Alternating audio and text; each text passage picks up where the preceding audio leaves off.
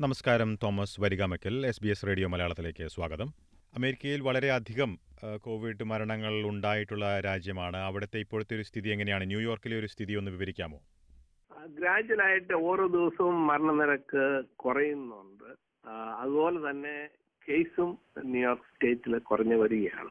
മരണനിരക്ക് അതുപോലെ തന്നെ പുതിയ കേസുകളും കുറയുന്നുണ്ടെങ്കിലും ജനം ജനം ഇനി ഈ ലോക്ക്ഡൌണ് തുറന്നാൽ എങ്ങനെ വരുമെന്നുള്ള ആശങ്ക ആശങ്കയിലാണ്. എല്ലാവരും പേടിച്ചു തന്നെയാണ് ഇരിക്കുന്നത്.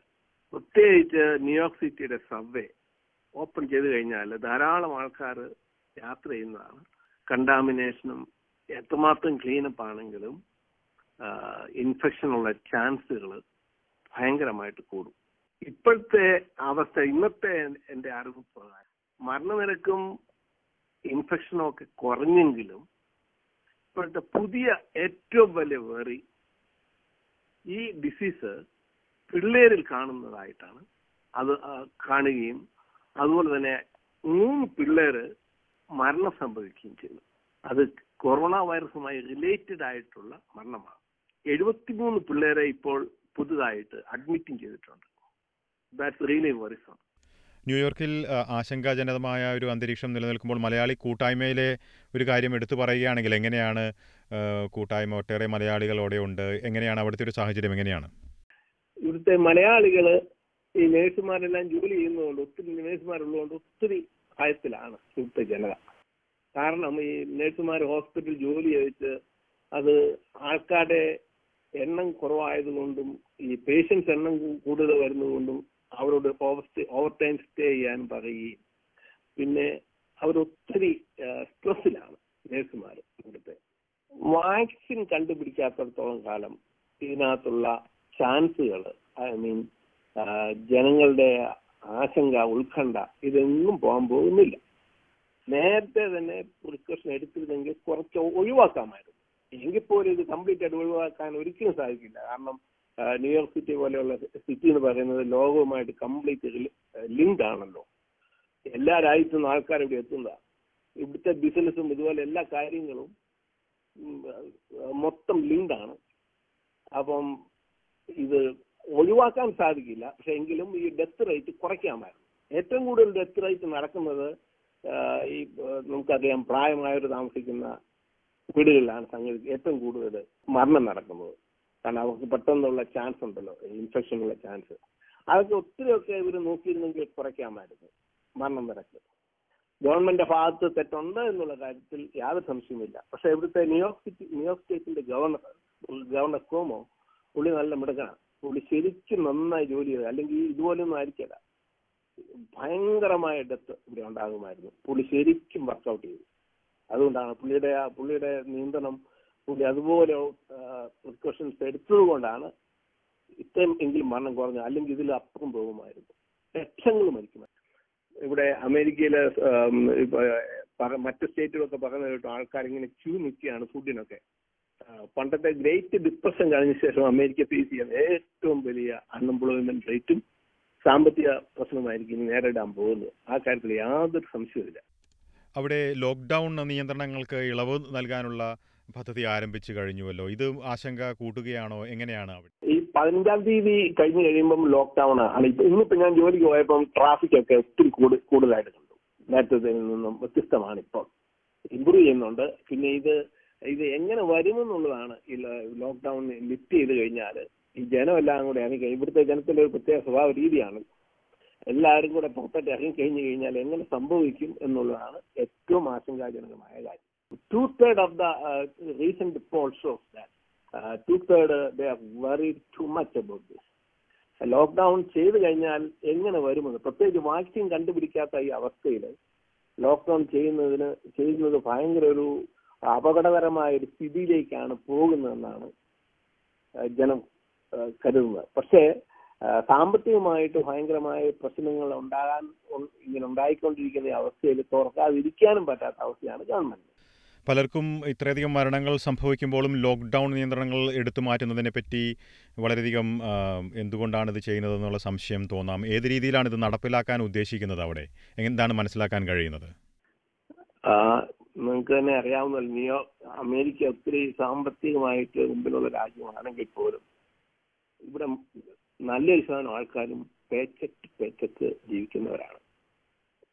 അപ്പോൾ ഇങ്ങനെ ലോക്ക്ഡൌൺ ഇങ്ങനെ കണ്ടിന്യൂ ചെയ്ത് കഴിഞ്ഞാൽ എത്രമാത്രം ഒരു മുമ്പോട്ട് പോകാൻ പറ്റും. അതുകൊണ്ട് തന്നെ ഭവിഷ്യത്ത് കണ്ടിട്ടാണെങ്കിൽ പോലും കൂടുതൽ ഭവിഷ്യത്ത് പ്രതീക്ഷിക്കുന്നുണ്ട് ഇവിടുത്തെ ഗവൺമെന്റ് ഇനിയും മരണനിരക്ക് കൂടാം. എങ്കിൽ പോലും തുറക്കാനായിട്ട് പാർഷ്യലായിട്ട് തുറക്കാൻ തുറക്കാനായിട്ടാണ് ഇപ്പോൾ New York city New York സ്റ്റേറ്റിലെ governor Cuomo plan ചെയ്യുന്നത്. അത് മെയ് പതിനഞ്ചോട് കൂടി കൂടി ലോക്ക്ഡൗൺ ഹോം സ്റ്റേ ലോക്ക്ഡൗൺ അയവ് വരുത്തും. പിന്നെ ഒരു മൂന്ന് നാല് ഫേസുകളിൽ കൂടി പുള്ളി പ്ലാൻ ചെയ്യുകയാണ്. ഫസ്റ്റ് ഫേസ് എന്ന് പറയുന്നത് മെയ് പതിനഞ്ചിന് തുറന്നു കഴിഞ്ഞ ശേഷം രണ്ടാഴ്ച വെയിറ്റ് ചെയ്യും. ആ രണ്ടാഴ്ചക്കാമുള്ള ഇംപ്രൂവ്മെന്റ് ഫേസ് വൺ കഴിഞ്ഞാൽ അത് ഇമ്പ്രൂവ്മെന്റ് ആയിട്ട് കേസുകൾ ഗ്രാജുവലായിട്ട് കുറഞ്ഞ് കുറഞ്ഞ് ഓരോ ദിവസം കുറയുകയാണെങ്കിൽ സെക്കൻഡ് ഫേസിലോട്ട് കിടക്കുകയാണ്. ആ സെക്കൻഡ് ഫേസ് എന്ന് പറയുന്നത് ഗവൺമെന്റ് ഏജൻസികളൊക്കെ തുറക്കുക അതുപോലെ തന്നെ എമർജൻസി ഡിപ്പാർട്ട്മെന്റുകൾ ഇതൊക്കെ തുറക്കുന്ന സ്റ്റേജിലേക്ക് പോകും.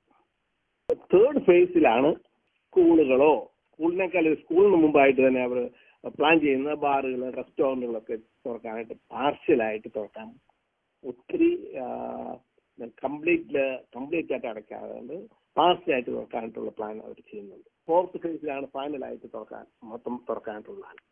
അപ്പോൾ അത് ഗ്രാജുവലായിട്ടുള്ള സ്റ്റെപ്പാണ് അത് ഈ കുറയുന്നില്ലെങ്കിൽ വീണ്ടും ഒരു ലോക്ക്ഡൌണിലോട്ട് പോകാനായിട്ട് പറ്റുള്ളൂ. അല്ലാണ്ട് വേറെ ചാൻസുകൾ വേറെ ഒരു മാർഗമില്ല ഇനി തോമസ് അവിടെ ഇപ്പോൾ മലയാളികളുടെ കാര്യം നേരത്തെ ഞാൻ ചോദിച്ചു. അതോട് അനുബന്ധിച്ച് തന്നെ മലയാളികൾ ഒട്ടേറെ മരിക്കുന്ന വാർത്തകൾ നമ്മൾ റിപ്പോർട്ടുകൾ കാണുന്നുണ്ട്. എത്ര മലയാളികൾ ആകെ മരിച്ചു കാണുമെന്നാണ് മനസ്സിലാക്കാൻ കഴിയുന്നത് ഈ കോവിഡ് ബാധയുടെ ഒരു സാഹചര്യത്തിൽ? ഇന്നലെ എന്റെ വീടിനടുത്ത് തന്നെ ഒരു നാൽപ്പത്തി ആറ് വയസ്സുള്ള ഒരു ഒരാൾ മരിച്ചു. പുള്ളിക്കാരന് മിക്കവാറും ഉള്ള എല്ലാ കേസുകളിലും എന്തെങ്കിലുമൊക്കെ ഒത്തിരി മറ്റ് അസുഖമായിട്ട് ഒത്തിരി റിലേറ്റഡ് ആയിട്ടുള്ള മരണമാണ് നടക്കുന്നത് കൊറോണ വൈറസ് ഇരുപത്തി കഴിയുമ്പോൾ മറ്റ് അസുഖങ്ങൾ അത് കാരണമാണ് മരണം കൂടുതൽ സംഭവിക്കുന്നത്. ഇതൊരു കാരണമാണ്. ഈ കഴിഞ്ഞ ദിവസം മരിച്ച നാൽപ്പത്തി ആറ് വയസ്സുള്ള ആളിന് ഡയബറ്റിക്സ് ഷുഗർ അങ്ങോട്ട് കണ്ടമാനം ഷൂട്ടപ്പ് ചെയ്തു. അങ്ങനെയാണ് അത് വൈറസാണ് കാരണം. ഇപ്പൊ ന്യൂയോർക്ക് സ്റ്റേറ്റിന്റെ പറയുകയാണെങ്കിൽ ഇതുവരെ ഞാൻ ഞാൻ ഇവിടെ എനിക്ക് കിട്ടിയ കൂട്ടുകാരിൽ നിന്ന് കിട്ടിയ ഇൻഫർമേഷൻ പ്രകാരം കൃത്യം പറയാൻ യാതൊരു മാർഗവുമില്ല എന്റെ കയ്യിൽ അങ്ങനെ ഒരു സ്റ്റാറ്റിസ്റ്റിക്കൽ ഡേറ്റ ഇല്ല.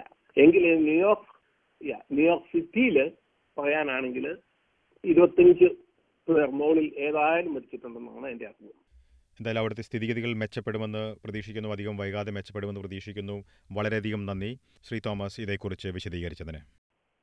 വെൽക്കം ഇനി ഇറ്റലിയിൽ നിന്നുള്ള കാര്യങ്ങളാണ് നോക്കുന്നത്. ഇറ്റലിയിലെ സിസീലിയയിൽ നിന്നും സിസീലിയയിലെ പ്രവാസി മലയാളി ഫെഡറേഷൻ പ്രസിഡന്റ് ബെന്നി തെങ്ങുംപള്ളി അവിടെയുള്ള സാഹചര്യങ്ങൾ വിവരിക്കാനായി ചേരുന്നു. നമസ്കാരം. Benny Thengumpally S B S radio മലയാളത്തിലേക്ക് സ്വാഗതം. നമസ്കാരം. ശ്രീ ബെന്നി അവിടെ ഇറ്റലിയിൽ ഒട്ടേറെ ആളുകൾ ഇതിനകം കൊറോണ വൈറസ് ബാധയിൽ മരിച്ചിട്ടുണ്ട്. ഇപ്പോൾ സ്ഥിതിഗതികൾ എങ്ങനെയാണ്? മെച്ചപ്പെട്ടു വരികയാണോ? നിയന്ത്രണത്തിലായിട്ടുണ്ടോ? എങ്ങനെയാണ്? നിലവിൽ ഇപ്പൊ ഇറ്റലിയിലെ നമുക്ക് ഇപ്പൊ കിട്ടുന്ന കണക്കുകൾ അനുസരിച്ച് രണ്ട് ലക്ഷത്തി പതിനെണ്ണായിരത്തി ഇരുന്നൂറ്റി അറുപത്തെട്ട് എന്ന രീതിയിലേക്കാണ് റിപ്പോർട്ട് ചെയ്തിട്ടുള്ള കേസുകൾ. അതിൽ ഒരു ലക്ഷത്തി മൂവായിരത്തി മുപ്പത്തി ഒന്ന് പേര് റിക്കവറി ആകുകയും മുപ്പതിനായിരത്തി മുന്നൂറ്റി തൊണ്ണൂറ്റി അഞ്ച് പേര് ഡെത്ത് ആകുകയും ചെയ്തിട്ടുണ്ട്. അങ്ങനെ പതിമൂ ഒരു ലക്ഷത്തി മുപ്പത്തി മൂവായിരത്തി നാനൂറ്റി ഇരുപത്തി ഏഴ് കഴിഞ്ഞ് ഇപ്പോൾ എൺപത്തിനാലായി എൺപത്തിനാലായിരത്തി എണ്ണൂറ്റി നാൽപ്പത്തിരണ്ട് എന്നുള്ള രീതിയിലാണ് ഇപ്പോൾ ഓൾറെഡി പോസിറ്റീവ് ആയിട്ടുള്ള കേസുകൾ ഇവിടെ നിൽക്കുന്നത്. കഴിഞ്ഞ ഇരുപത്തിനാല് മണിക്കൂറിനുള്ളിൽ നമുക്ക് കിട്ടിയിരിക്കുന്ന മരണം നൂറ്റി തൊണ്ണൂറ്റി നാല് പേരാണ്. അങ്ങനെ മുപ്പതിനായിരത്തി മുന്നൂറ്റി തൊണ്ണൂറ്റി അഞ്ച് എന്നുള്ള രീതിയിലാണ് ഇപ്പോൾ നിലവിലെ ഇറ്റലിയിലെ മരണസംഖ്യ നിൽക്കുന്നത്. ഇന്നലെ ഒരു ദിവസം നാലായിരത്തി എട്ട് പേരാണ് രോഗമുക്തരായിരിക്കുന്നത്. അങ്ങനെ രോഗമുക്തരായവരുടെ എണ്ണം ഇപ്പോൾ ഒരു ലക്ഷത്തി മുപ്പതിനായിരത്തി മുപ്പത്തി ഒന്ന് എന്നുള്ള രീതിയിൽ എത്തി നിൽക്കുന്നു. നിലവിൽ ആയിരത്തി മുപ്പത്തിനാല് പേരാണ് അതിതീവ്ര പരിചരണ വിഭാഗത്തിൽ ഉള്ളത്. നിലവിൽ ഈ എൺപത്തിനാലായിരത്തിൽ ഏതാണ്ട് എഴുപത്തി രണ്ടായിരത്തോളം പേരും വീടുകളിൽ തന്നെയാണ് നിരീക്ഷണത്തിലുള്ളത് ബാക്കി വരുന്ന ഏതാണ്ട് ഒരു പന്തീരായിരത്തോളം വരുന്ന ആളുകൾ മാത്രമാണ് മറ്റ് അസുഖങ്ങളൊക്കെ ഉള്ളത് കൊണ്ടിട്ട് നിലവിൽ ഇപ്പോൾ ഹോസ്പിറ്റലിൽ അഡ്മിറ്റ് ആയിട്ടുള്ളത്. ഇനി അവിടുത്തെ ഒരു നിയന്ത്രണങ്ങളൊക്കെ മാറ്റുന്നത് ഏത് രീതിയിലാണ് മാറ്റാൻ സാധ്യതയുള്ളത്? ഇപ്പോൾ നിയന്ത്രണങ്ങൾ മാറ്റി വരികയാണോ മെച്ചപ്പെടുന്നതായിട്ടാണോ കാണുന്നത്? എങ്ങനെയാണ്? നിലവിലിപ്പോൾ മാർച്ച് മൂന്നാം തീയതി ഈ ഇറ്റലിയുടെ നോർത്തായ ലൊംബാർഡി വേഡത്തോ എന്ന് പറയുന്ന രണ്ട് സ്റ്റേറ്റിലെ ഒൻപത് പ്രവിശ്യകളിലായിട്ടാണ് ഏറ്റവും കൂടുതലായിട്ട് കേസുകൾ റിപ്പോർട്ട് ചെയ്യുകയും മരണ റിപ്പോർട്ട് ചെയ്യുകയും ചെയ്തിരുന്നത്. അതിനുശേഷം മാർച്ച് മൂന്നാം തീയതി ആകെ ഇറ്റലിയിൽ ലോക്ക്ഡൌൺ പ്രഖ്യാപിക്കുന്നത് ഈ ഒമ്പത് സോണുകളിലായിട്ടാണ്. ആ ഒമ്പത് സോണുകളിൽ ലോക്ക്ഡൌൺ പ്രഖ്യാപിച്ചു കഴിഞ്ഞപ്പോഴത്തേക്കും പതിനായിരത്തോളം വരുന്ന ആളുകൾ മറ്റ് മേഖലകളിലേക്ക് പോയതാണ് ഇറ്റലിയിൽ ഇത് ഇത്രയധികം സ്പ്രെഡ് ചെയ്യാനുണ്ടായ സാഹചര്യങ്ങൾ എന്ന് പറയുന്നത്. അതിനുശേഷം ലോക്ക്ഡൌൺ നീട്ടി മെയ് മൂന്നാം തീയതി വരെയായിരുന്നു. മെയ് നാലാം തീയതിയോടുകൂടി ഇപ്പോൾ ഓൾറെഡി ലോക്ക്ഡൌൺ പിൻവലിച്ചിരിക്കുകയാണ്. ലോക്ക്ഡൌൺ പിൻവലിച്ചിട്ടുണ്ട് എങ്കിലും നിയന്ത്രണങ്ങൾ കർശനമായ രീതിയിൽ തന്നെ തുടരുന്നുണ്ട്. പുറത്തിറങ്ങുന്നതിന് യാത്ര ചെയ്യുന്നതിന് പ്രശ്നങ്ങളില്ല. പക്ഷേ സോഷ്യൽ ഡിസ്റ്റൻസർ എന്നുള്ള രീതിയിൽ ഒരു മീറ്റർ അകലം എന്നുള്ള രീതിയിൽ വേണം. സ്ഥാപനങ്ങളാണെങ്കിൽ ഏതാണ്ട് എൺപത് ശതമാനം ഇപ്പോൾ ഓൾറെഡി തുറന്ന് പ്രവർത്തിക്കുന്നുണ്ട്.